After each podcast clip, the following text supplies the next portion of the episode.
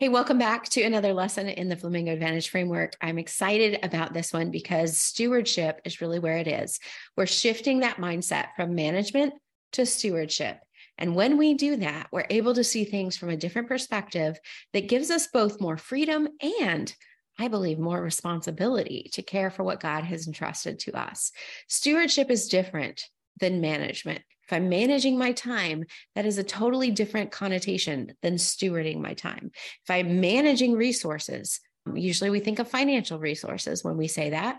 It's totally different than thinking of investing resources or stewarding those resources for the purpose of on purpose gaining more. If I'm managing people, there's a whole different thought around that than there is when I say I'm stewarding people or I am shepherding people. And I believe that God calls us to be stewards and to be shepherds, not managers. And that's what we're going to dive into in this session. This is another one of those sessions that we recorded at one of our live events because I believe it is the best time that I was teaching this. It's the best recording that we have of this. I want you to hear it the way that our event attendees heard it at this live Christian marketing event.